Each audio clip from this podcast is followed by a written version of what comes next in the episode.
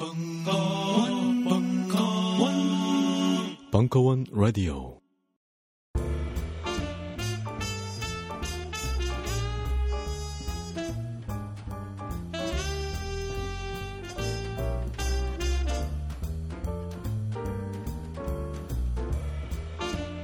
무려 철학 박사 강신주의 다 상담 소년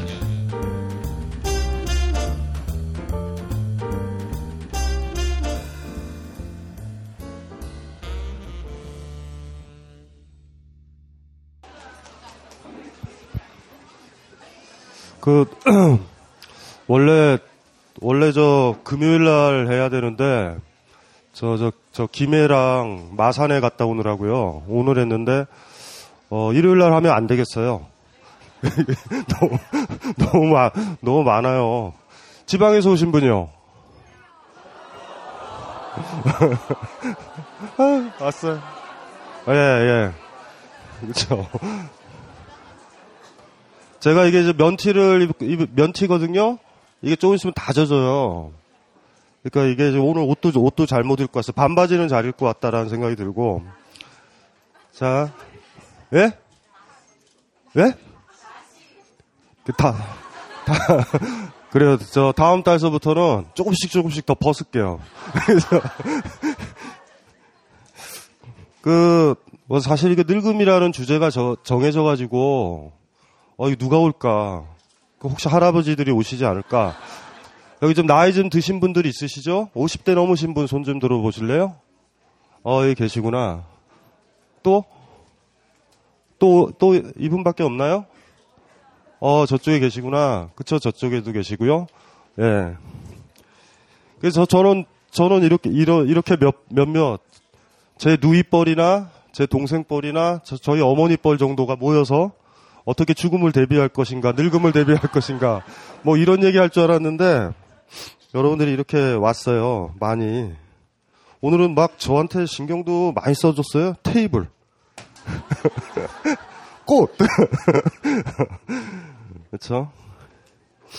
그, 저기, 진짜 중요한 거는 어떤 사람을 보러 오는 건 중요한 건 전혀 아니에요. 그래서 이제 사람 구경하듯이 그 사람들 보러 다니고 이러면 안 되거든요. 그래서 원숭이도 아니고. 그 주제가 좋다, 내가 좀 고민이 된다라는 거에서 이렇게 해야 되죠. 그래서 이게 자기의 어떤 판단력, 자기 삶에 대한 성찰들이 이게 더 무엇보다 소중한데, 시작은 하겠지만, 한 10대 후반인 분이 앉아서 늙음에 대해서 듣는다라는 게 어떤 의미가 있는 것인지, 아직도 젊은데, 그쵸? 죽음이라는 게 전혀 생각이 안 나는 나이가 있거든요. 죽음이라는 단어가 있어서 죽음은 알지만, 실질적으로는 죽는다라는 말의 그 무게감, 언어는요, 표면적이에요, 다.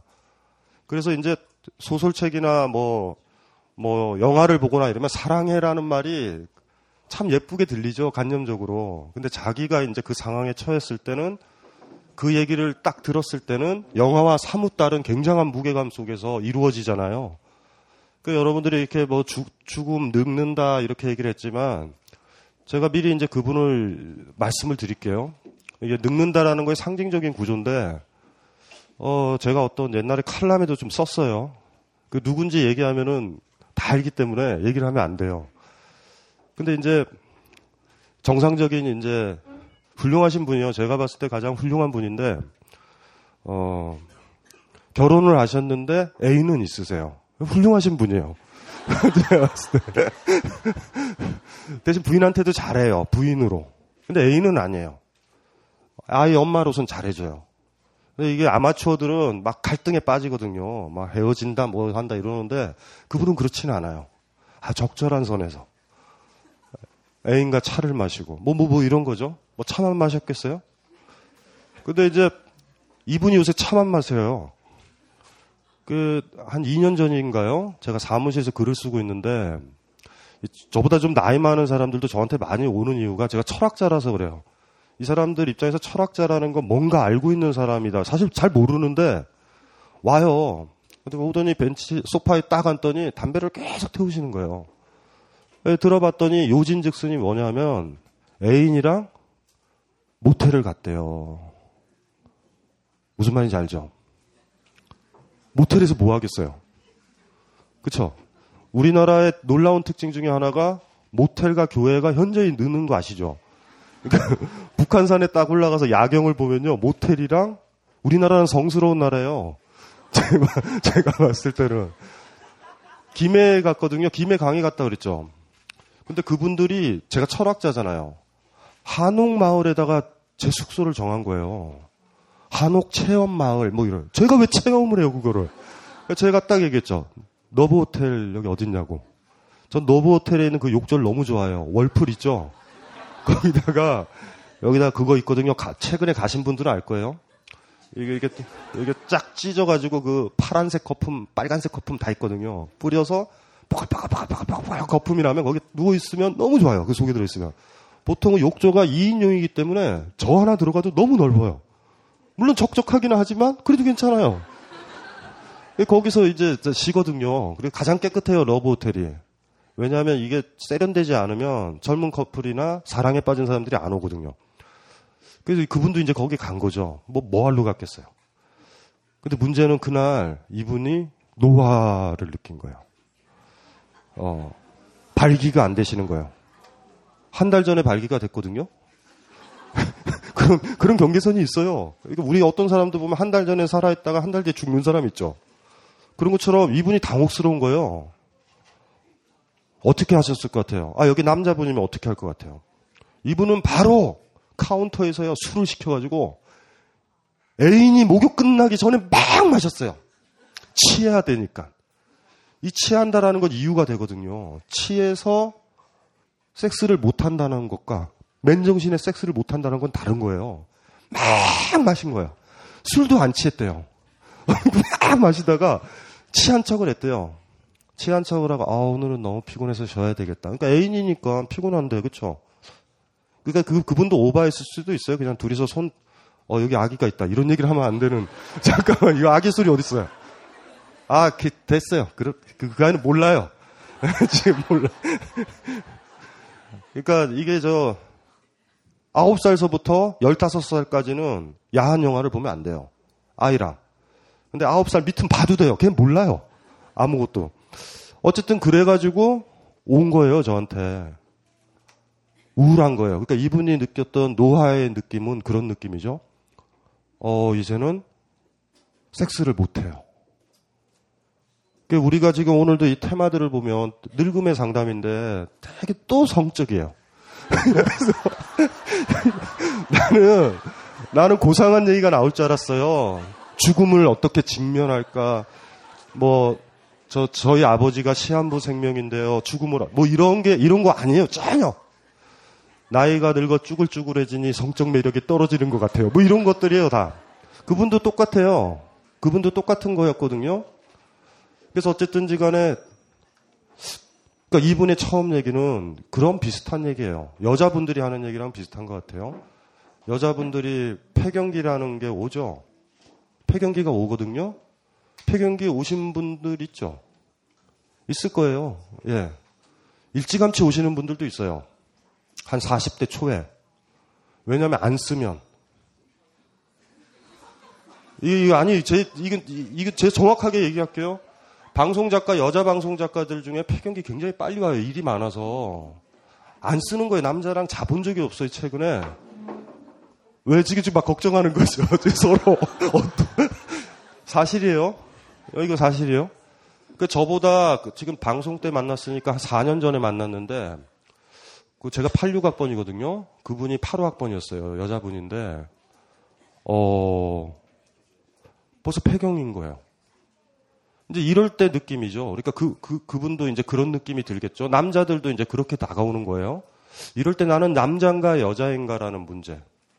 그 묘한 성으로 가는 거와 같은 느낌도 들고 그 포지셔닝을 여자분들은 잘 못 정할 때도 있어요. 남자들이야 뭐 바깥에 나가서 뭐 골프를 친다던가 다른 걸 한다던가 뭐 이러는데 전업주부인 분들이 폐경기가 왔었을 때 굉장히 좀 당혹스러워지는 거예요, 다들. 사실은 늙음이라는 거는 가장 현저한 징후는 거기서 오는 거거든요. 주름이 늘었다? 이건 장난이에요. 사실 그 상담 보내는데 주름이 뭔 문제예요? 그냥 확 그냥 피면 되지. 의료기술 발달했는데. 근데 나머지 문제는 심각한 거죠. 아마 여러분들이 어렸을 때, 젊었을 때, 어머니는, 어머니가, 내지는 아버지가 한 6개월 정도 우울했다라고 그러면 그, 그 어떤, 어떤 지점을 지나신 거거든요. 그 지점을 지났던 제가 얘기했던 사람 있죠? 어, 이제 발기가 안 되라든가. 그래서 이제 그런 식으로 오는 거거든요. 거기서 늙었다라는 그 강한 말들. 무슨 말인지 아시겠죠? 늙었다. 그 다음에 관계는 너무 달라지지 않아요? 애인이랑 이제 어떻게 해야 되죠? 러브 호텔을 이제 안 가는 거죠. 이유가 없죠. 가격 대비 만족도도 없죠. 뭐 힘들려고 거길 가요. 러브 호텔을 들어간다는 건 사랑을 나누겠다라는 의미인데 너무 부담스럽잖아요. 그러면서 이제는 카페를 가시는 거예요. 카페, 연주회, 산책, 1박하면 안 되는. 뭐 이런, 이런 어떤 애잔한 관계로 이렇게 가는 거죠. 그러면서도 이제 얘기를 하는데 지금은 시간이 지나서 저한테 딱 얘기, 얘기할 때는 그래요. 진짜 노골적으로. 이제는 남자 구실 듯 못해. 라고 하는데 처음에 왔었을 때 그걸 느꼈을 때 저한테 얘기했던 거랑 달라요. 느낌이. 그래서 여러분들이 늙었다라는 거 그 과정을 다 거칠 거거든요. 아, 이놈의 지긋지긋한 생리 언제 끝나나 이러시죠? 그 지긋지긋한 생리가 끝나는 날 한번 보세요. 어쨌든지 간에 그런 무게들 속에서 늙음이라는 건 오거든요. 그러니까 사실은 오늘 자리가 사실 그런 자리였으면 좋겠다라는 마음의 준비를 하고 있는 거랑 아닌 거랑은 좀 달라요. 다 늙으실 거고 저도 죽을 거고 뭐 다 그렇게 이제 가는 거거든요. 순서적으로. 제가 이 테마를 정할 때 제가 정하는 거 아닌 거 아시죠? 사실 늙음이 딱 왔었을 때 당혹스러웠어요. 어, 이게 왜? 왜 이게 이렇게 중요하지? 근데 사실 읽어보니까 알겠어요. 어, 중요하다. 뭐가 중요하다. 이런 것들을.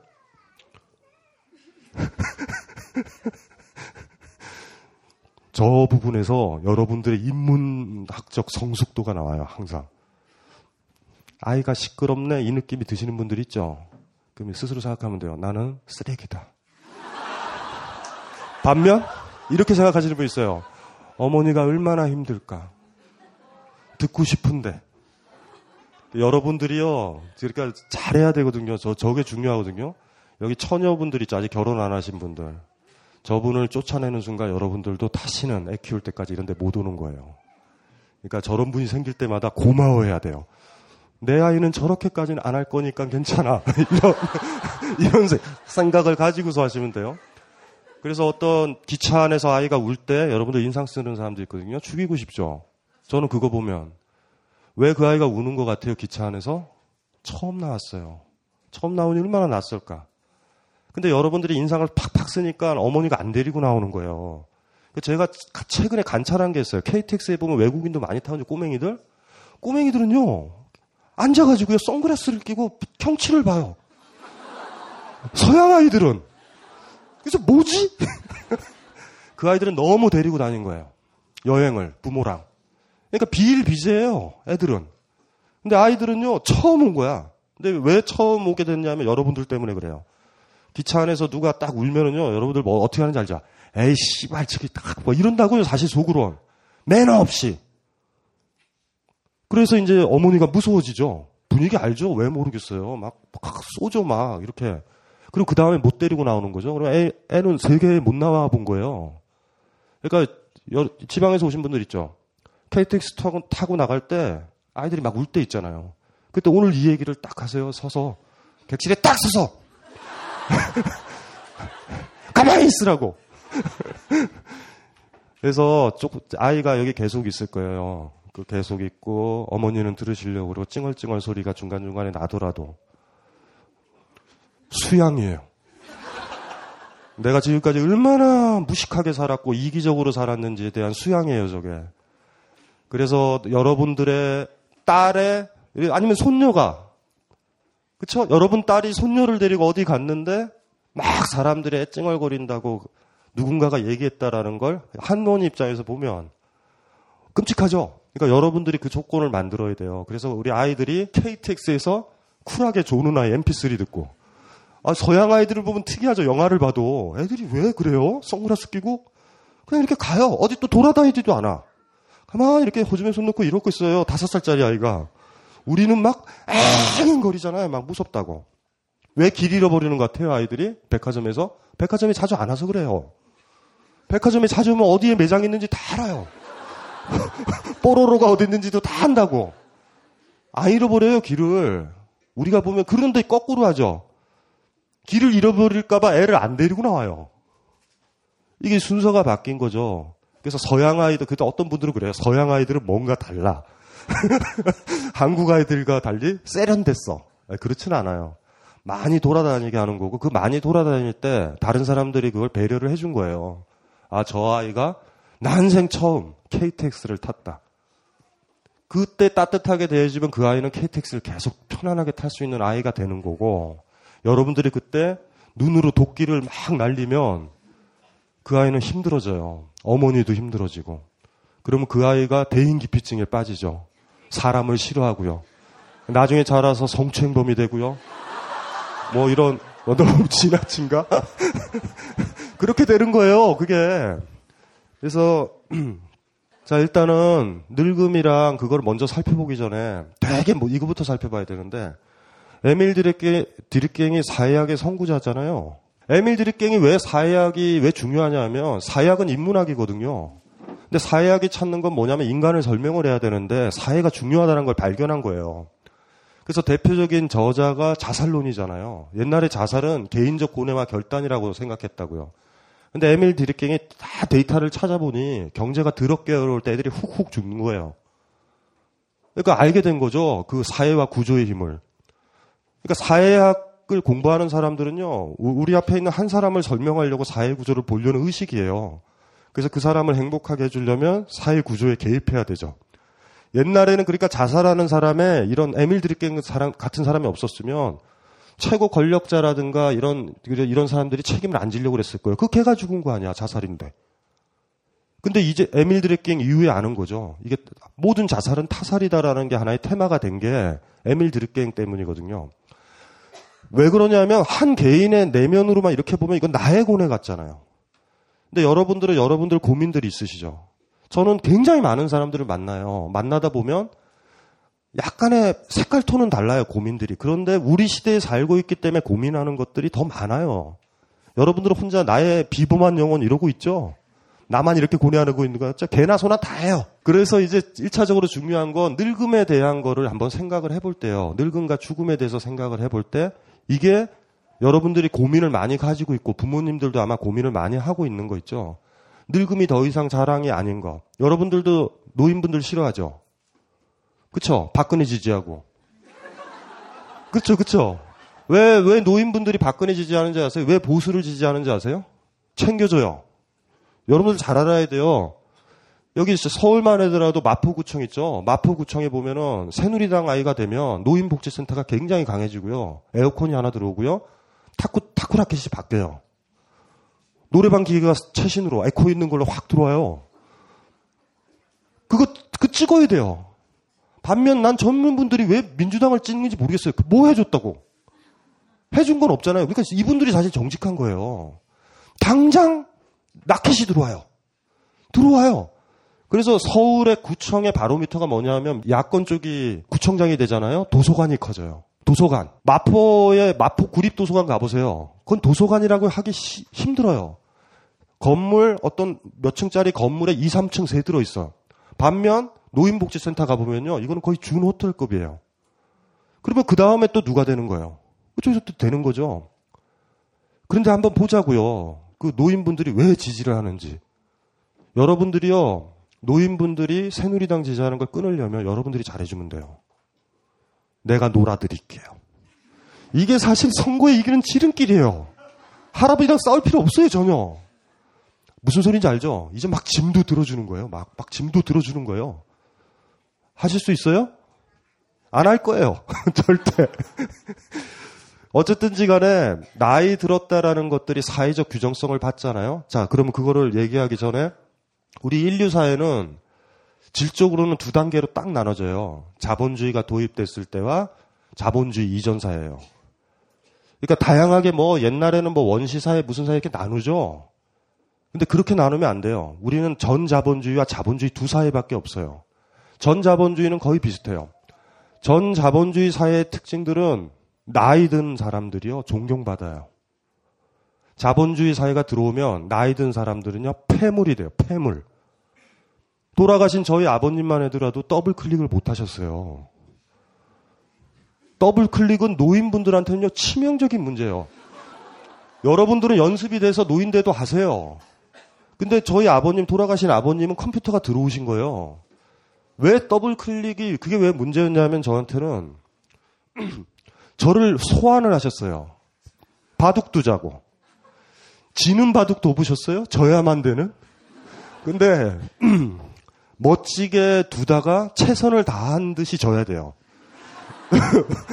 돌을 막 날리면 또 안 돼요, 또. 또, 또 아버님 또 눈치도 빠르셔요. 그래서 힘든 거예요.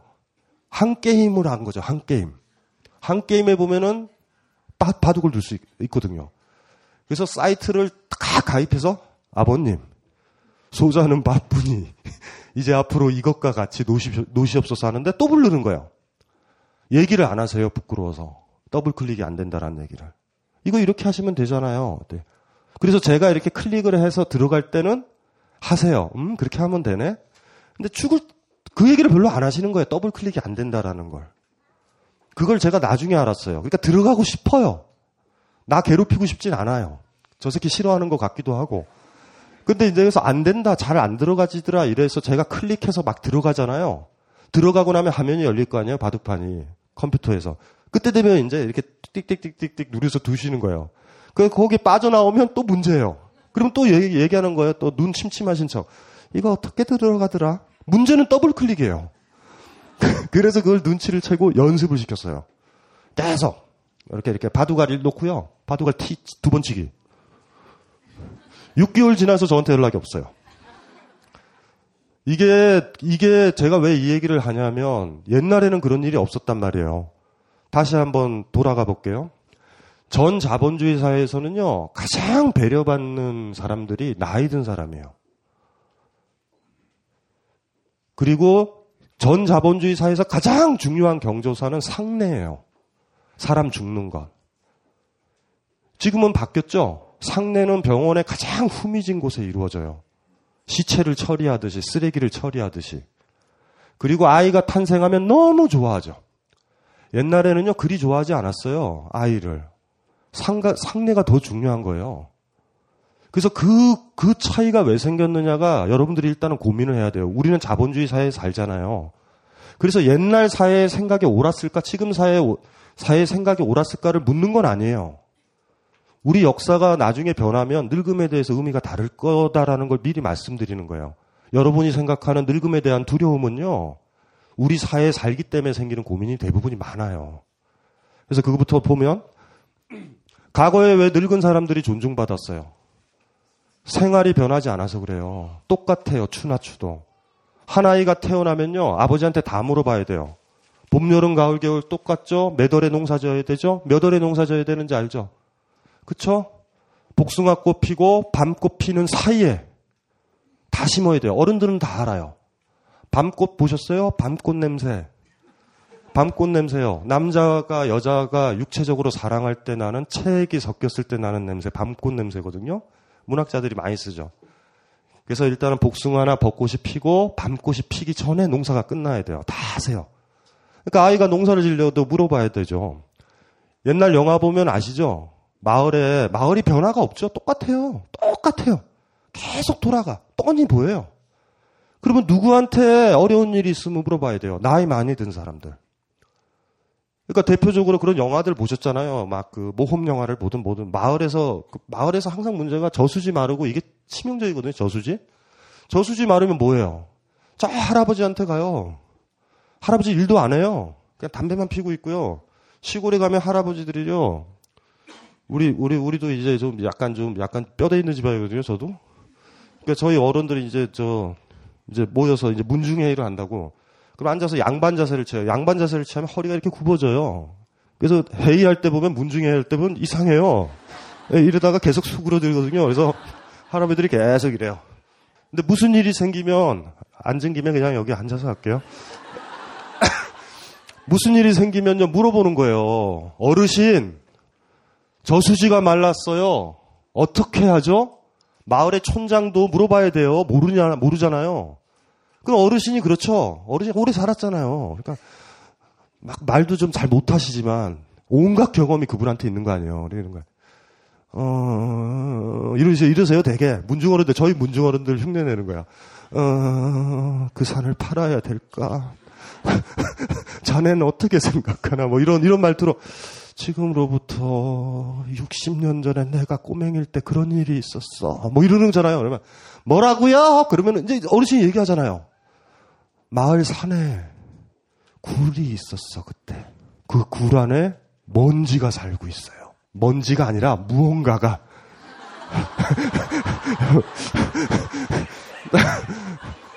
제가, 제가 경상도라서 그래요, 경상도라서. 그 안에 이쁜 처자를 바치면 저수지에 물이 찼었던 것 같아. 뭐 이러잖아요. 이 얘기를 누구한테 들어요? 그 어른만 아는 거예요. 어떻게 하면 되는지. 어른들이 죽으면요, 마을은 동요에 빠져요. 추나 추동 패턴은 똑같이 일어나죠. 농사 짓는 거 똑같잖아요. 어느 날 마을에 무슨 일이 벌어진다니까요. 살인 사건이 나든 무슨 이상한 사건이 벌어지면 구렁이가 나타나면은 이사 가야 되는 거 알죠? 그 저는 저, 저 문중 어른들한테 배웠어요. 꼬맹이 때. 지, 시골에서 구렁이가 나타나면 이사를 해야 돼요. 왜냐고요?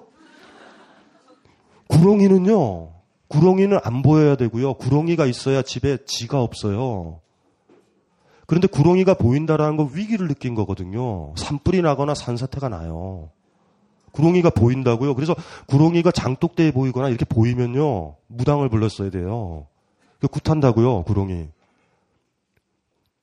여러분 아파트에 구렁이 하나 있으면 진짜 좋아요. 구렁이가 나타나면 이사 가면 돼요. 그러니까 옛날에 그랬거든요. 근데 그걸 누가 가르쳐 주냐면 삶의 경험이에요. 과학적인 법칙이 있는가? 패터 아, 우리 자연과학자들 몰라요. 근데 일어나요, 진짜로. 산불이 나거나 뭐가 나. 산에 가보면 알죠? 예전에 설악산 가보신 분 최근에. 최근에. 최근에 갔어요? 희운각 선장 가봤어요? 희운각. 희운각이라고 중간에 있거든요. 그 희운각이 보면은 지금 개판됐어요. 4년, 5년 전에요. 산사태가 한 번 났거든요, 설악산에. 그래가지고 희운각 선장이 날아갈 뻔했어요. 돌들이 쓰러져가지고. 그런데 말이죠. 그 산장직이랑 친하거든요. 그 산장직이랑은 설악산에선 친해져야 돼요. 설악산은 산장에 예약이 안 돼요. 산장직이랑 친해져야 돼요. 평상시 내려와도 꼭 뭐 주고 내려와야 돼요. 나는 누굽니다, 누굽니다.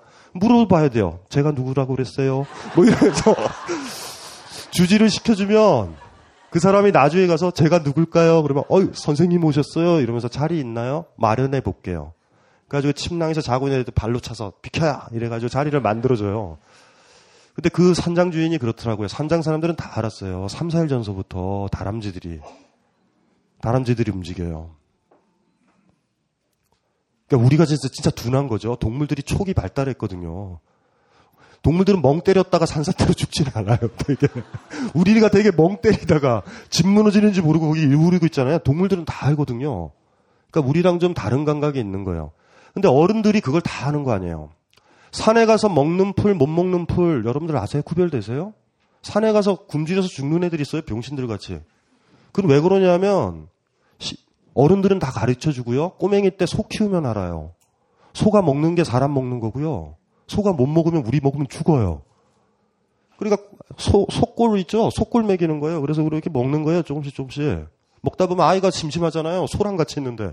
할 일도 없고. 그래서 소 옆에서 자기도 먹어요. 그래가지고 배우는 거예요. 하나하나. 그러니까 그런 경험은 너무 소중한 거죠. 여러분한테 도감을 보여주고 사진을 보여주고 책자에 있는 거예요. 산에서 먹을 수 있는 거. 구별 못 해요, 가면. 모양새가 상당히 달라요, 다들. 그러니까 이 지리산에 나고 있는 어떤 풀과 설악산에 나는 풀은 달라요. 그 어디서 찍었느냐에 다르고. 근데 그걸 다 알잖아요. 그러니까 그걸 겪었던 사람이 아는 거죠. 그러니까 그런 사람은 더 신빙성이 있죠. 이런 이런 꽃을 먹었다가 설사해서 죽을 뻔한 사람. 이런 어른은 필요한 거예요. 얘야, 죽는다. 그리고 또 얘기하는 거죠. 아이가 이렇게 아파요. 그러면 어르신들 그러지 않아요? 이렇게? 뭐를 먹었느냐? 어, 뭐 이런 거 있죠. 지금 우린 개무시해요. 할머니가 뭐래요? 병원 가잖아요. 그러니까 옛날에는 경험이 쌓였던 게 지식이란 말이에요. 그러니까 나이 든 사람은 존중받죠. 그분은요, 공동체를 자지우지할 정도예요. 지금도 우리 문중회의는 그 전통이 남아있어요. 그래서 어르신들이 모여서 회의를 해요. 대개 우리는 안 듣죠. 이상한, 이상한 소리들을 하니까. 저도, 저도 사실 반기를 들어요. 어르신, 그건 아니, 아니 된다고 생각합니다. 어르신들도 저를 무서워해요. 철학자라서. 아무것도 없는데. 그럼 제 얘기가 딱 하면은 무게감이 있나 봐요. 요새는 막 둘레길이 뚫려가지고 저, 저희 함양이 깡, 깡총이었거든요. 근데 고속도로 톨게이트가 그쪽에 나면서 사람들이, 문중 사람들이 다 돈독에 올랐어요. 이 늦게 배운 그 도둑질이나 서방질이 뭐, 그 무섭다고 그러잖아요. 어, 또, 또, 다 팔아버리려고 그래요, 산들을 지금. 어, 가면은. 막, 그래서 사실 고상하게는 얘기하지만, 어쨌든지 간에, 어른이라는 존재는 그런 존재거든요. 나이 들었다는 건 그런 존재예요. 경험이 숭상되는 곳에선. 근데 제가 미리 얘기 드렸죠. 자본주의는요, 최신 제품이 우리를 규정하는 거예요. 최신 제품을 다루지 못하면 낡은 사람이 돼요. 컴퓨터가 고장났을 때, 요새 윈도우 새로 나왔죠. 그 더럽게 생긴 거. 예? 예? 태블릿 PC도 아니고, 예? 데스크탑도 아닌 것이. 저거 찾기 힘들었어요. 전원 끄는 거. 강제로 몇 번 끄다가, 어느 제자가, 네, 제가 그랬거든요. 요새 컴퓨터는 좋아. 버튼 누르면 꺼지는 것 같아. 이랬더니, 선생님, 그게 아니에요. 우측으로 마우스를 가면 이렇게 뜨면은 설정을 보면은 종료가 있대요. 그래서 제가 딱 보고서 아는 척해요, 저도. 알아. 하지만 이렇게 끄고 있어. 이렇게 얘기하지만 컴퓨터가 고장나면 여러분들도 누구한테 물어봐야 돼요? 아이한테 물어봐야 되잖아요. 여러분들도 지금 늙음을 느끼는 거예요. 내가, 내가 늙었다는 느낌 몰라요? 알죠? 여러분들 있을 거예요? 여러분들은 어플의 수는 별로 없죠. 젊은 아이들 어플은요, 이런 게 다 있나 이런 거 있죠. 그렇다고 우리가 또, 야, 요새 뭐 있어? 이렇게 물어볼 수도 없잖아요. 나이가 들었는데. 근데 그 어플은 또 갖고 싶어. 아시, 아시죠? 자제분한테 물어보면 알아요. 제가 슬픈 얘기 하나 해드릴게요. 옛날 책 요새도 나오나? 리더스 다이제스트 나와요? 그게 사실은 그 미국의 할머니들이 화장실 변기에 앉아서 보는 책이거든요, 그게. 리더스 다이제스트가. 그러니까 할머니들이 이빨이 약해서 음식을 못 먹듯이 씹어서 주겠다라는 게 리더스 다이제스트예요. 다이제스트가 그거잖아요, 사실은. 근데 거기에 어떤 기사를 하나 봤어요. 근데 아유 중고등학교 때는요 그걸 읽어야 교양인이었어요. 그러니까 리더스 다이제스트를 다 봤는데 우리는 밑에 있는 유머 코너 뭐 이런 거를 주로 봤거든요. 근데 거기에 이런 슬픈 얘기가 하나 있는데 유머는 아니고요. 똑같은 거예요. 자존심이죠. 자본주의 사회에도 어른이라는 자존심은 있어요. 내 아이보다 내가 더 경험이 많아. 근데 기계나 기계는 잼병이에요. 못 만지잖아요. 미국에서 있었던 일인데요. 아버지가 심장마비로 죽었어요. 아들은 바깥에 살고 있는데. 이상해요. 심장에 통증이 오면 약 하나만 먹으면 되는데. 그 아버지가 또 저기 저 저 뭐예요? 정원에서 죽었어요. 이상한 거예요. 또 약은 어디 있지? 그래서 아이가 이제 이제 상을 치르고 이제 그 미국 아이가 이렇게 돌아다녀 봐. 또 약을 봤는데 약을 발견했어요. 정원의 표석, 포석이라고 그러죠. 정원 그 저기 저 뭐야 잔디 그 밟지 말라고 왜 그 돌을 올려놓는지 모르겠어요. 잔디 때문에 돌이 이렇게 이렇게 해서 밟고 가는 데 있잖아요. 잔디 밟지 말라고. 그 밑이 이렇게 돌 하나가 들려 있는 거예요. 그래가지고 그거를 열어봤더니 거기 병이 있어요. 병이. 아버님이 그걸 깨시려고 그랬던 거예요. 뭐지? 그랬더니 병이 바뀌었어요. 아이들이 죽을 수 있으니 꾹 눌러서 돌려야 열리는 용기병으로. 아버지가 그를 모르시는 거예요. 옛날처럼 열려고 그랬는데 바뀐 거예요. 무슨 말인지 아시겠죠? 그게 우리 시대의 늙음이에요. 여러분들이 일단은 1차적으로 늙음이 올 때는 그렇게 올 거예요. 못 만져. 요새 전자제품 사면은 사용 설명서가 독해 되시는 분손 들어봐요. 그거의 정도예요. 사용 설명서를 다 보면서 바로 기기를 조작할 수 있으면 아직 젊어요. 그런데 간략 페이지가 있죠. 간략 페이지를 봐도 잘 이해가 안 되시는 분들 있어요. 손 들어봐요. 몇 살이에요? 예? 스물여섯? 아, 늙은 거예요. 늙은 거예요. 잣대는 그거예요. 그러니까 우리 자본주의 사회에서 스스로 늙었다라는 건 그런 거예요. 어, 이게 뭐냐면 나이 들어서 경험도 있는데 그거를 내 스스로 못 하는 거예요. TV, 에어컨 이런 거 못 만질 때. 나중에 와요. 1차적으로 주름이 생기는 거에서 오는 거 아니에요. 그거는, 어, 약간 성적인 거죠. 내가 더 매력적이어야 돼. 이, 이거는 괜찮아. 이거는 사, 사치에 가까워요. 이건 생존과 관련된 거예요. 나이 들었다라는 거는. 아까 여기 우리 이거 나중에 읽으면 아시겠지만 우리 상담을 보면 그런 생존의 느낌에서 상담하신 분이 있고요. 외모로 상담하시는 분도 있어요. 저희 아버님이 3, 4개월, 6개월에 걸쳐서 더블 클릭을 배웠을 때 저희 아버님은 젊어지셨다는 느낌이 전 받아요. 많이. 그리고 그걸 유, 료하게 했었을 때 우리와 같은 비슷한 행태를 하시더라고. 예를 들면 바둑을 주다가 그게 지면요 점수가 떨어져요 등급이. 저희 아버님은 끄고 나오세요 도망와요. 그러면 그쪽에 아저씨가 저한테 전화를 걸어요. 제가 등록을 했기 때문에. 그러면 야 이 새끼야 막 바로 전화가 오죠. 그러면 죄송합니다 어르신. 아버지한테 전화 오죠. 왜 그랬냐고. 지금 제 동생한테도 전화 오고요.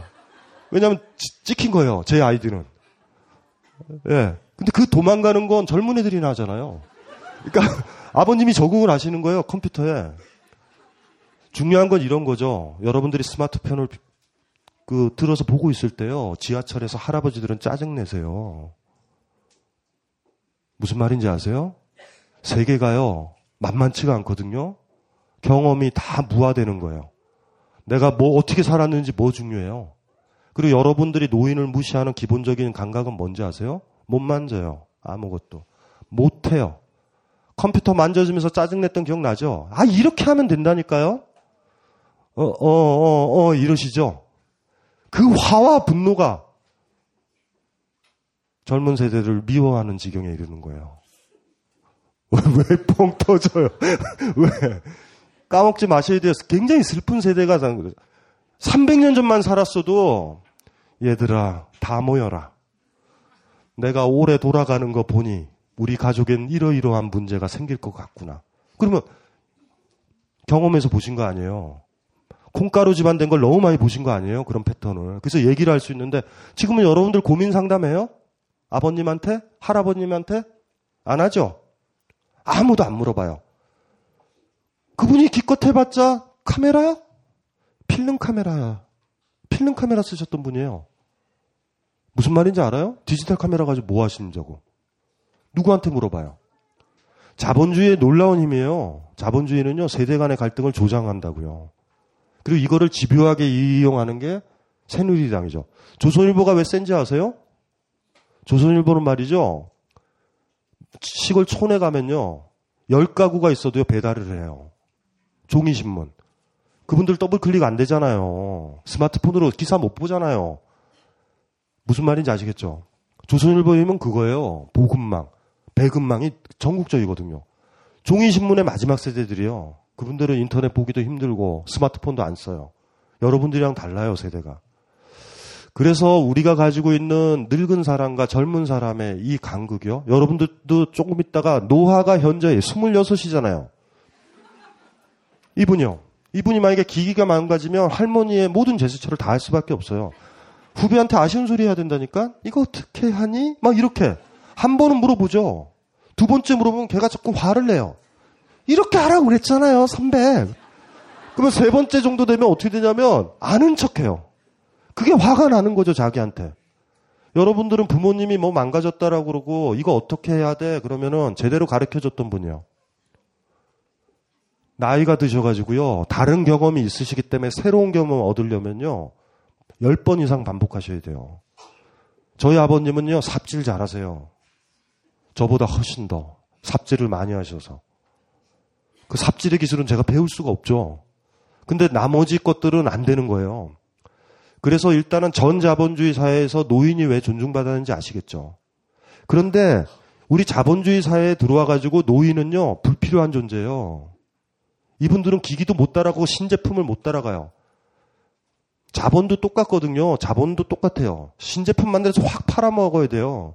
어쨌든지 간에 그렇게 신제품이 막 나올 때 신제품을 사는 사람이 누굴 것 같아요? 나이 드신 분들은 간신히 적응하면 신제품이 또 나와요. 스마트폰 이전에 핸드폰 있죠? 그거 저쪽에서 노인폰이라고 해서 적응을 했더니 이렇게 적응했더니 또 스마트폰 나와요. 부모님들한테 스마트폰 갖다 주면요. 그거는요. 우주의 신비예요. 아마 여러분들이 다시 부모님 집에 가면 알 거예요. 상위에 올려놓고 보고 계시는. 이건 뭐에 쓰는 물건이냐. 굉장히 적응이 이제 힘든 거죠. 자본주의가요, 신제품, 새로운 제품은 젊은 세대예요. 그래서 예전이랑 다르죠? 10시서부터 12시까지 방송에 보면은 그 오락 프로를 많이 하죠. 그거는 고등학교 아이들이요. 또 여러분들이 학원 끝나고 올 시간이에요. 그 시간에 봐야 되는 거예요. 그때는 할아버지 할머니들은 다 전멸하시죠. 쫙! 자기가 나이 들었다, 나이 들었음을 느끼는 건 또 언제냐면 8시서부터 잠이 와요. 그러신 분 손 들어봐요. 요새 슬슬. 왜 그런지 아세요? 이게 악순환인데 우리는 막 할 게 많아가지고 이렇게 지내다가 11시, 12시까지 놀잖아요. 그 오전에 조금 더 저고 졸리고 이러잖아요. 이분들은 우리랑 똑같이 자는데요. 아침에 일찍 일어나는 거예요. 이게 악순환에 빠져요. 8시에 졸려서 자니 4시에 일어나기 시작하고요. 3시에 일어나기 시작하고요. 시간은 똑같아요. 수면 시간은. 저기 제가 철학자잖아요. 저희 아버님과 어머님의 생태를 이렇게 봤어요. 아침에 일찍 일어나서 저한테 왜 이렇게 너희들은 게으르니 이러는데 저희 어머님 7시에 주무세요. 그냥 자요, 그냥. 왜 자는지 알죠? 낮에 피곤해서 자시는 거예요. 나이 드셔서. 7시만 되면 졸리는 거예요. 자다 보니 사람이 무슨, 무슨, 뭐 곰도 아니고 8시간 이상 못 자죠? 7시에만 자도 몇 시에 일어나야 돼요? 8시간 자면. 그래서 저희 아버님은 딱 일어나가지고 분데스리가를 보세요. 그때 축구하거든요. 저희 돌아가시기 직전에. 그러면서 저, 는 이제 저, 전에 밤에 막, 내, 내, 막 이렇게 글도 쓰다가 이제 늦게 잤잖아요. 그럼 이제 와가지고, 어, 뭐, 그래서, 아, 그렇게 게을러가지고 어떻게 책은 쓰고 그러니? 그래요. 그래서 내가 속으로, 나도 7시에 잤으면 그 시간에 일어나겠다. 어른들이 일찍 자는 이유는요, 몸에 근력이 떨어져서 움직이는 게 여러분 같지 않아요. 그래서 피곤하신 거예요. 피곤해서 일찍 자니? 일찍 깨는 거예요. 잠을 너무 많이 주무신 거죠. 그리고 심심하신 거예요. 그러니까 이제, 그래서 그것도 좋아요. 분데스리가 너무 좋았어요. 저희 아버님이 계속 봐서 분데스리가에 예, 거의 해설자 수준이셨어요. 아, 뭐, 도르트문트는 없어져야 돼. 막, 뭐, 뭐 이런, 옛날에. 그 어쨌든지 간에, 그래서 일단은 늙음에 대해서 얘기했었을 때 그런 분위기 속에서 이해를 해야 된다라는 거고, 여러분들이 늙음에 대해서 고민할 때 내가 패물된 것 같고 이 느낌을 미리 아시는 거예요. 왜냐하면 여러분 부모님을 봤잖아. 그리 저 사람들 싫어했고 낡아 보였는데 나도 어느 사이인가 어머니랑 나란히 앉아서 사용 설명서를 보면서 동생을 불러요. 야! 설치해봐. 새로 컴퓨터 사면 무섭죠? 이걸, 이건 또 어떻게 해요? 그쵸? 그 동생도 말로도 뻔해요. 한참 지나면 다른 애들 보내, 불러요 또. 우리 이러는 거야. 이런 걸 본 거예요, 다. 노인이 존중받지 못해요. 우리 사회는. 자본주의가 만든 거예요. 신제품이 열리면 신제품이 열리는 그 공간이 우리의 세계죠. 이 세계에 가장 빨리 적응하는 사람들은 젊은 세대거든요. 근데 나이 든 세대는 적응이 느려요. 그래서 이렇게 물어보는 거죠. 전 자본주의 시대가 옳았던 시대냐? 모르겠어요. 지금 시대가 옳았던 거냐? 그것도 모르겠어요. 하지만 인간은 묘해서요. 내가 어. 야 진짜 먹을 거예요. 이번에는 이건 real nut. 자 여기 먹어. 어.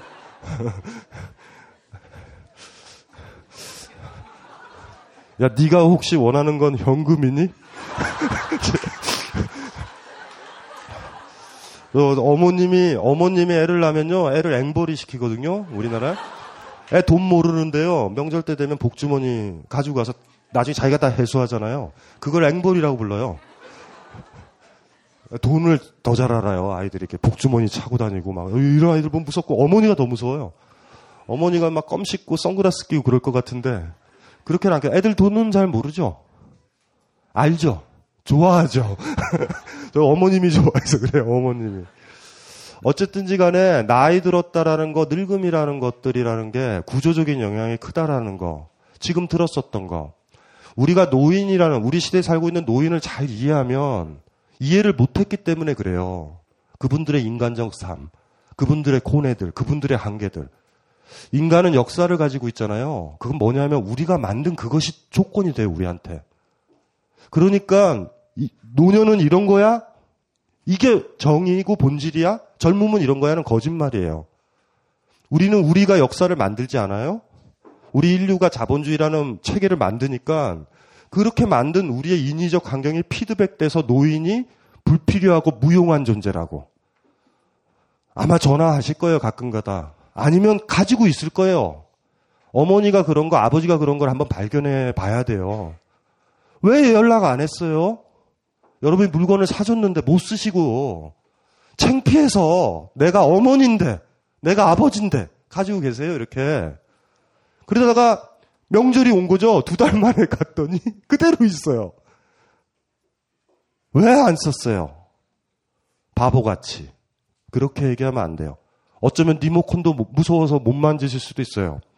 에어컨을 설치해 드렸는데 안 틀어요. 그럼 여러분들 이러죠. 전기를 아끼나 보다. 아껴서 안 틀 수도 있어요.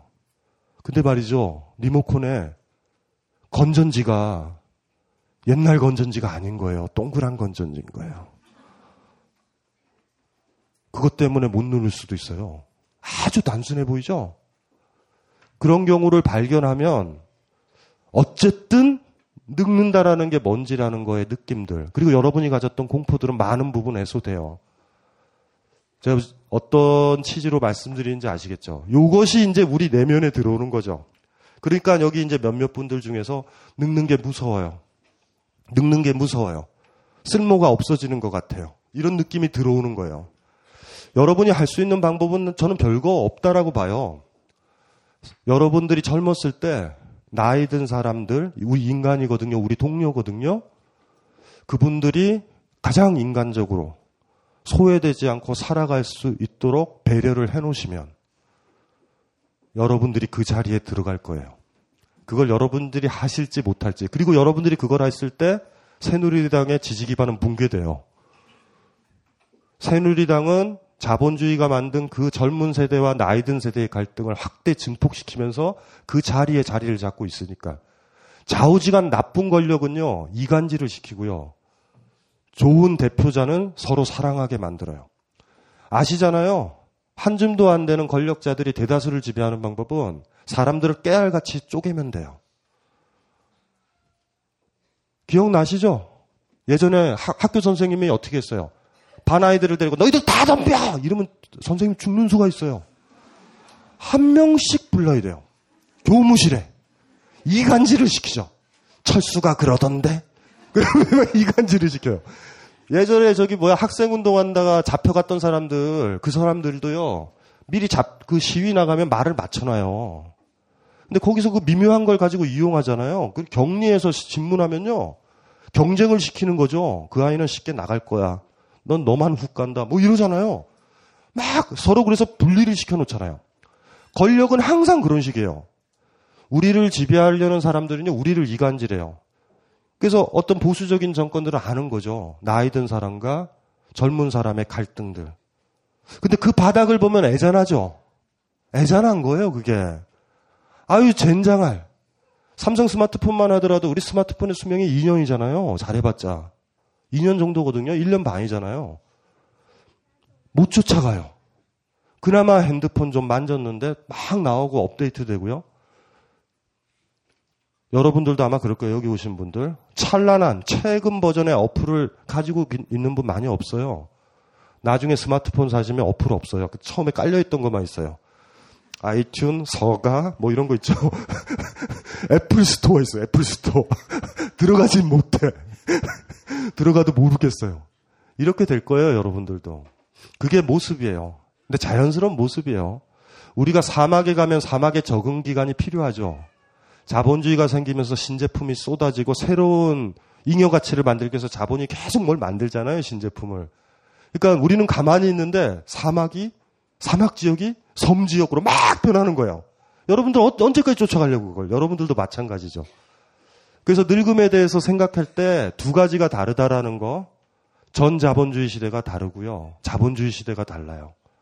그래서 옛날에는 누군가 죽었다면 고마운 자리예요. 상례가. 상례 고마운 자리예요. 마을 축제 자리였어요. 그분이 우리한테 해줬었던 많은 것, 그 어르신들이 길이죠. 그래도 오래 살아줘서 좋다고. 부모님들 오래 사시는 거 원하세요, 진짜? 원하시는 분 손 들어봐요. 진짜로? 병원에 입원해가지고요, 살 가망은 없어요, 전혀. 그래도 말은 하세요. 그러니까 자본주의에 사시는 거예요. 그래도 살아 계셔서 누워도 누워 계셔도 돼요. 한마디만 해주면 돼요. 병실에 누워서 우리가 또 문제가 생기면 또 물어볼 수 있잖아요. 이렇게 뭘 물어보기 위해서 나를 가르쳐 주는 사람이기 때문에 이분이 없으면 내 경험은 너무 부족해서 어른을 사랑하는 건 아니잖아요. 그냥 불쌍해서 돌보는 거잖아요. 그래서 그래서 그 부모님이 살아 있어서 그 우린 그런 시대는 아니라고요. 살아만 계세요. 그리고 병실에 누워 있었을 때 고개만 끄덕거려서요. 간신히 저 이런 일이 있거든요, 아버님. 제가 어떻게 해야 될까요? 이걸 할까요? 아버님이 병실에서 우리 이런 시대는 아니잖아요. 그래서 돌아보면 지금 여러분들 여기 이렇게 놀고 있을 때 여기 못 오는 못 온다고요, 어르신들은. 벙커에서 뭐 강신주가 한다더라. 저 할아버지들이 저 좋아해요. 왜 할아버지들 왜 좋아하냐면 제가 욕을 많이 해드리거든요. 욕을 안 들으셔가지고 좋아해요, 욕하면. 제가 좀 죄송하기도 하죠. 제가 항상 하는 얘기가 나이를 똥구멍으로 쳐먹었냐고. 이 강의 때 이렇게 하니까 할아버지들이 너무 좋아해요. 왜냐하면 나이를 똥구멍으로 쳐 드셨거든요. 그래서 사실 거기 오신 분은 괜찮은 거예요. 어쨌든지 간에 지금 여러분들이 여기 올 때 벙커 못 찾아요, 그분들. 여기 어떤 통로로 여기 오시게 됐어요? 뭐 보시고?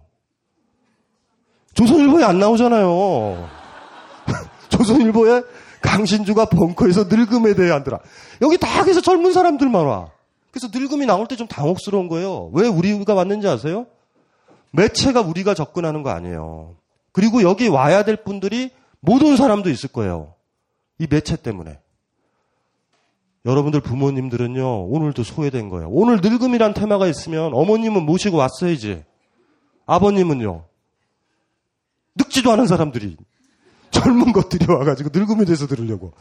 데리고 모시고 왔어야죠. 저, 저 거짓말 안 하는 거 알죠? 제가 할아버지 할머니들이 저를 좋아한다니까요. 그분들 외로운데 저는 그 외로운 게 뭔지 알거든요. 좋아하세요. 그분들. 이게 우리가 실패한 거예요. 오늘 여러분들이 오시면 안 되고요. 여러분들이 자리를 잡아놓고 그 자리에 아버지, 어머니를 앉혔어야 되는데. 그래서 저는 그분들이랑 얘기하고 싶었는데 딱 보니까 뭐 이게 늙은 분도 있어요. 스물여섯인데 그거 괜찮아요. 들어도 돼요. 오늘 이렇게 우리가 나이 듦에 대해서 고민을 할때 그 고민과 여러분들 지금 부모님이 나이 드신 분들이 삶에 대해서 고민하는 거의 무게는 현저히 달라요. 다른 조건이에요. 그리고 어쩌면 몇몇 분들은 스스로 알 거예요. 그런 느낌이 와요. 나이가 젊지만 어, 내가 어찌 된다는 거 보셨잖아요, 다. 여러분이 스스로 했잖아요. 부모님들한테. 그 한 거를 누군가가 한다는 걸 알아요. 그러니 또 무서운 거야. 그래서 자본주의라는 환경 속에서 늙으면 배제되는 거예요, 항상. 지금은 좀 달라졌지만 병원 가보면 영안실 어디에 있어요? 대개 옆에 쓰레기 하치장이랑 같이 있고 옷도 태우는데 옆에 있어요. 대개 지하에 어두운 곳이죠. 오늘도 누군가가 태어나고 오늘도 누군가가 죽을 텐데 했죠.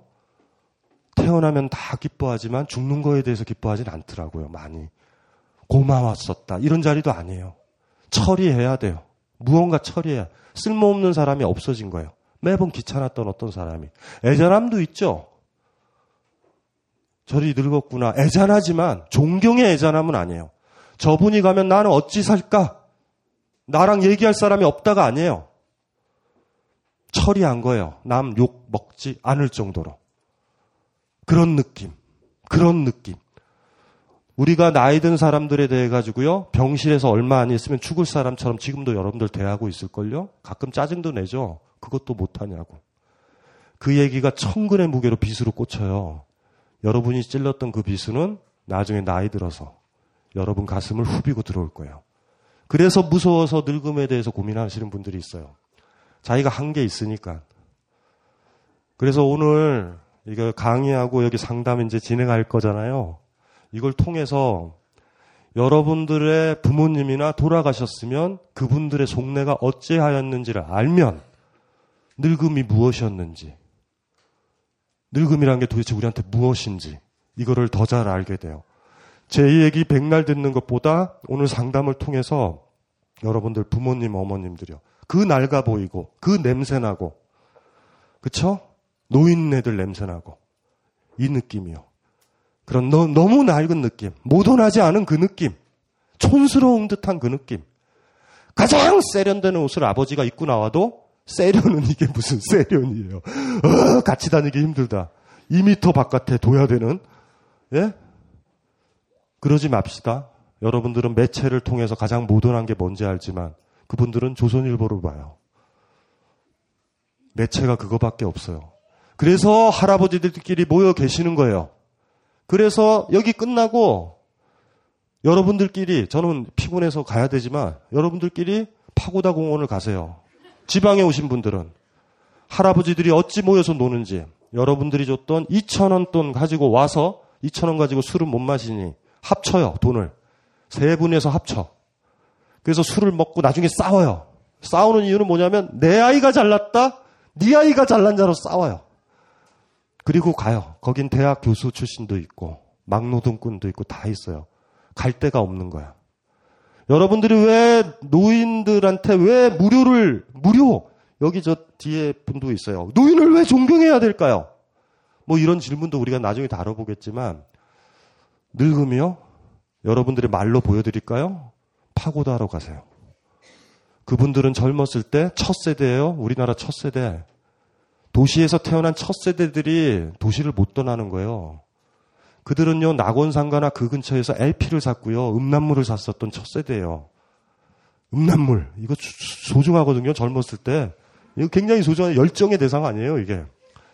막 비디오 테이프 사고 그게, 그게 낙원상가거든요. 그 근처에 계시는 거예요. 홍대 잘 가시는 분, 아, 대학로 잘 오시는 분. 할아버지 할머니 되면 여기 와요. 어, 지금 홍대 가는 분들 있죠? 나이 들면 거기 가게 돼 있어요. 옮겨가요. 이렇게 어디를 가겠어요? 여러분의 추억이 있던 곳. 벙커 여기 계속 있으면요. 여러분들 할아버지 할머니 돼서 여기 와가지고 저 죽고 나서 얘기한다? 옛날에 강신주가 있었는데. 여러분들 어디 가갈 것 같아요? 왜 도시에서 할아버지가 못 떠나냐고요? 그곳에서 가장 행복했었어요. 그곳에서 LP를 듣고요. 그리고 콜라텍 가보셔야 돼요. 거기 할아버지들 노는 콜라텍. 돈이 없어서 콜라텍에 들어가시거든요. 거기서 미팅하고요. 뭐 가벼운 매춘도 있어요. 뭐 여러 가지 복잡해요. 사는 거 똑같이 이루어져요, 거기에. 저는 나이 든 분을 이해하려고요. 거기에 잠입해서 굉장히 노력을 많이 했어요, 옛날에. 제가 그렇게 잘하는지 아세요? 콜라텍도, 저 콜라텍 못 들어가요. 물 버린다고. 또 못 들어오게 해요. 그리고 항상 얘기하죠. 어, 집에 일이 났다고. 할머니를 찾으러 왔다고. 어머니를 찾으러 왔다고. 그래서 들어가는 거예요. 들어가서 물어보죠. 인터뷰하고요. mp3 있죠. 스마트폰으로 녹음 놨다요. 똑같아요. 여러분들이랑 차이가 없어. 차이는 딱 하나. 최신 제품을 못 만져요. 현저히. 아까 그 리더스 다이제스트의 아버지 기억나시죠? 그게 나이 든 사람의 외로움이에요. 저희 아버님의 외로움. 더블 클릭을 안 했을 때. 요게 여러분 집에 있는 아버님, 어머님의 모습이고, 아쉽게도 여러분들의 모습이에요. 나중에는 트리플 세 번 눌러야 되는 게 나오면 여러분들 훅 가요. 뭐, 보지를 못해. 늦어. 틱틱! 아, 이 리듬 안 되는 거예요. 어떻게 될지 몰라요. 여러분들의 미래예요, 그게.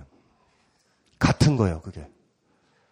그래서 중요한 건 아시죠? 나이듦에 대해서 늙음에 대해서 알고 싶으세요? 왜 여러분들 다 알잖아요. 여러분 왜 부모들을 응시를 못해요? 낡은 사람들이죠. 존경해요.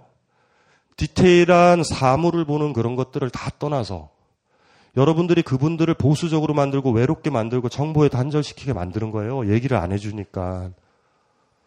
그러니까 까먹지 말아야 돼요. 늙음에 대해서 오늘 이렇게 강연 다 듣고 나서 음, 어머님한테 아버님한테 전화 한번 해봐요. 사뭇 다를 거예요. 그리고 그게 느껴질 거예요, 이게. 그렇죠? 무슨 말인지 아시겠죠? 그게 여러분의 미래니까. 여러분들 부모님들은 놀랍게도 자본주의가 도래했던 개발 독재 시대나 이 시대에 살았던 첫 세대들이세요. 이제 그분들이 겪었던 그건 여러분들이 겪는 그곳이에요. 왜 우리 부모님은 옛날 선비처럼 그리 당당하지 못할까? 당당하지 못하죠. 신제품이 너무 많이 나왔는데 조건도 다른데 그 첫 세대들이세요, 여러분 부모님들이. 그분들을 성찰을 하면 여러분들의 나이듦이 뭔지, 그리고 나이 든 사람에 대해서 우리는 어찌해야 되는지, 나이 든 사람들을 배척하고요, 저 사람을 배제하는 건 자본주의 논리에 포섭되는 거고요, 새누리당 논리에 포섭되는 거예요, 항상. 저분들을 어떻게 껴안고 갈까? 이게 여러분들이 해야 될 문제예요. 사적으로는 그렇게 해야 되고, 왜냐하면 여러분들이 사랑하는 그분들의 그 자리는 여러분이 가야 될 그 자리이기 때문에. 여러분들이 부모님의 자리를 부정하면 여러분들은 늙음을 부정할 거예요. 무슨 말인지 알죠? 그게 여러분들의 심각한 문제일 거예요. 어머님, 아버님 생각나죠? 여전히 그래도 밉다. 저 사람이랑 같이 있으면 갑갑하다. 이런 분들 있을 거예요. 아직 성숙하지 않아서 그런 것 같다. 이분처럼 못 만지잖아요? 어머니랑 대동단결 아니에요. 서로 얘기하는 거예요. 이거 어떻게 해야 돼? 우리 이렇게 해봐요. 뭐 이러. 이게 훨씬 더 낫죠? 괜찮아요. 어머니랑 같이 상의하면 돼요. 예, 상의해서 해결하자고요. 뭐 어떻게 해요? 그래서 일단은 먼저 얘기 드렸던 게 그 얘기를 드린 거예요. 전 자본주의 사회에서의 늙음과 자본주의가 들어와서의 늙음은 다르고 우리가 실질적으로 개발 독재서부터 자본주의가 본격적으로 시작됐다라고 본다면 여러분들의 부모님 때가 그 첫 세대예요. 도시에서 살았던 첫 세대들. 여러분들의 부모님도 나이가 조금 더 들면 파고다 공원으로 갈 거예요.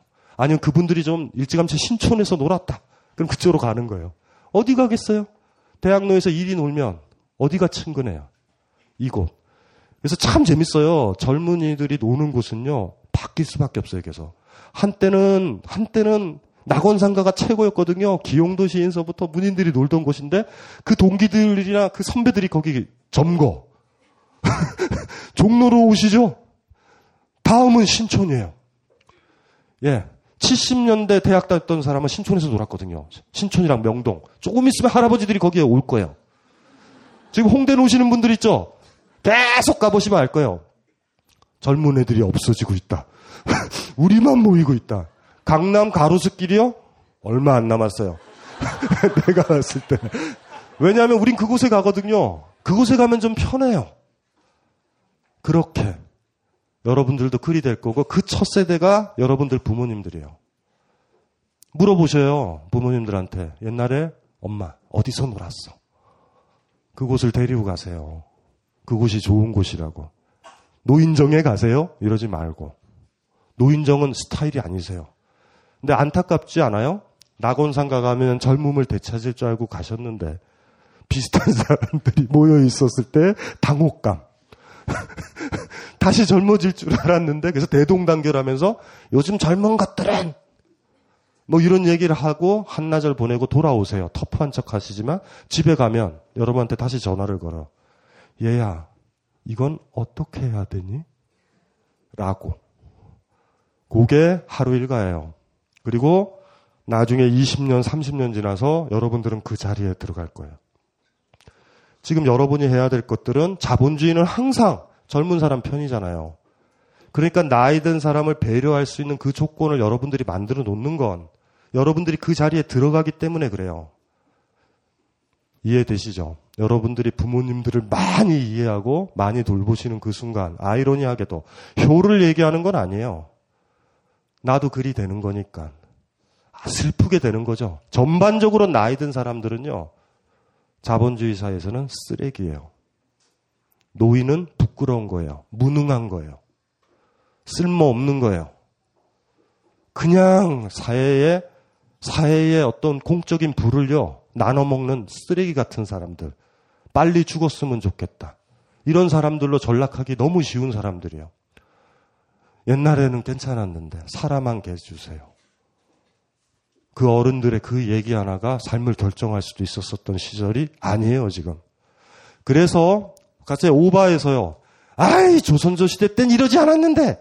이런 할아버지를 만나면 한마디 해주시면 돼요. 지랄을 한다. 지금이 어떤 시대인데? 이건 맞아요. 정답이야. 예. 지금은 다른 시대에 우리가 살고 있어요. 근데 아쉽게도 우리의 젊음도 짧죠. 시간이 가면 가면 갈수록 삶이 행복해져야 되는데 자본주의는요. 시간이 가면 갈수록 나는 버려진다라는 느낌이 드는 거. 기기도 못 만지고. 직장 다니시는 분도 알 거예요. 내가 직급만 높았지 후배들보다 못한다. 근데 아는 척하는 나 자신. 마치 알아. 아는 것 같아. PPT 못 만들어가지고 맡기는 사람들 있죠. PPT, PPT로 막 보, 보고를 그거를 하잖아요. 그랬더니 후배한테 아는 척해. 내가 좀 바빠서 그런데 이것 좀 만들어줘 이러지만 알아요. 그 아이가 갑자기 저도 바빠요. 이러면 난 어떻게? 요게 어디에나 있는 현상이에요. 그 자본주의가 무섭죠. 가장 젊었던 그게 가장 가치롭다라고 얘기를 하, 기 때문에 우리의 나이 들미라는 건 쓸모 없는 상태에서 살다가 생명만 유지한다라는 같은 이 자괴감을 주는 체계 자본주의예요. 여기서 자본주의가 왜 우리가 극복해야 되는지 알아야 되죠. 돌아보면 시간이 가면 갈수록 우린 더 성숙해지고 완숙해지고 모든 걸 알잖아요. 더 그거 다 부정되는 사회.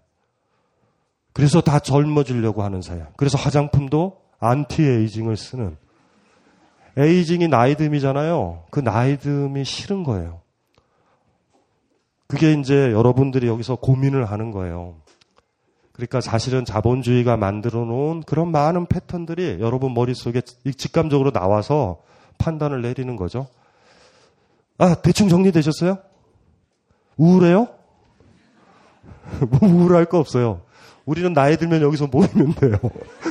그리고 욕하자고 계속. 김호준도 이제 수염도 희고 막 이래가지고 여기서 모여서. 어?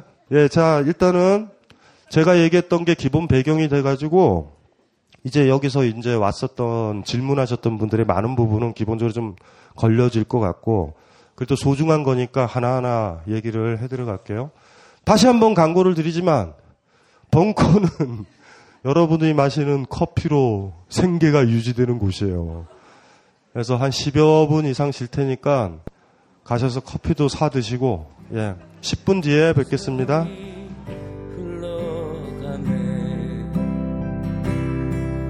흰 머리가 늘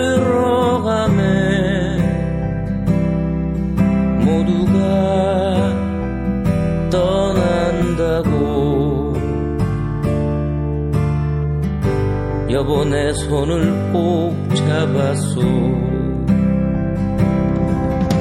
세월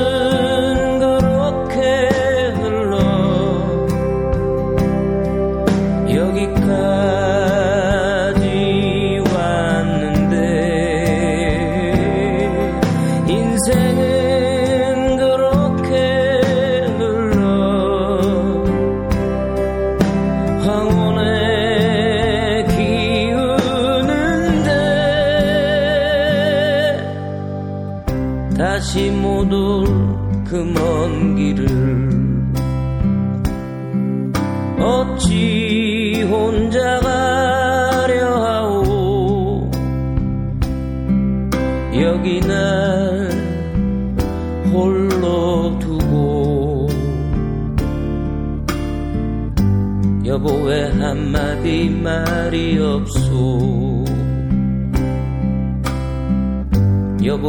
안녕히 잘 가시게. 여보 안녕히 잘 가시게. 여보 안녕히 잘 가시게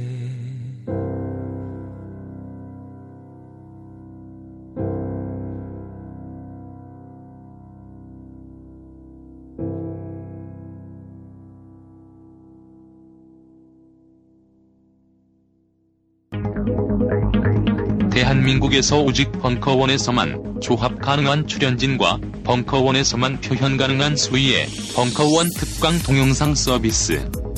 대한민국 남녀 상열지사의 신기원, 스펙, 외모, 조건 따위는 묻지도 따지지도 않는 벙커원 미팅, 우선 신청권 및 50% 할인 특혜. 참가자 성향 분석을 통한 종족 개념 탑재 온라인 커뮤니티, 미팅 크래프트 이용권. 이 모든 서비스를 카드 한 장으로 누리게 해드립니다. 벙커원 멤버십 6월 한 달간 특별 가격으로 연회원 모집 지금 딴지그룹 홈페이지에서 가입할 수 있습니다.